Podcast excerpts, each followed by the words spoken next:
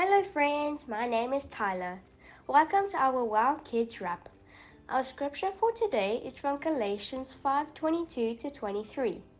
But the fruit of the Spirit is love, joy, peace, forbearance, kindness, goodness, faithfulness, gentleness, and self-control. Against such things there is no law.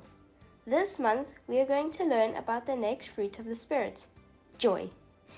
Joy is more than just feeling really happy. There is actually a pretty big difference between feeling happy and having joy. Let's firstly look at what it means to feel happy. Being happy is temporary and changes throughout our day depending on how we experience things, how we feel, and how others treat us. In this life, we will have difficult days, but remember, that if we depend on happiness to get us through those days, we will struggle.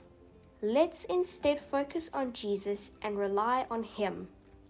Nehemiah 8:10 says, "The joy of the Lord is my strength."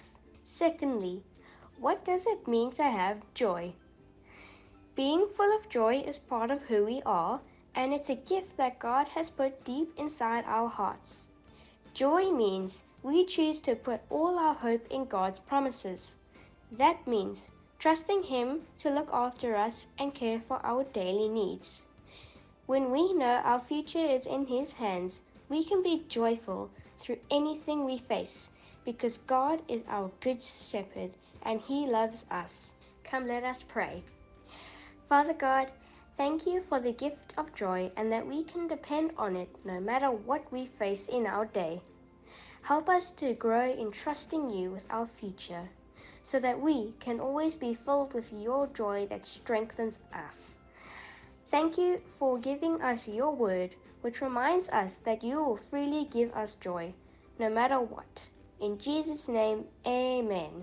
Keep well and don't forget to be joyful every day. It's God's gift to you.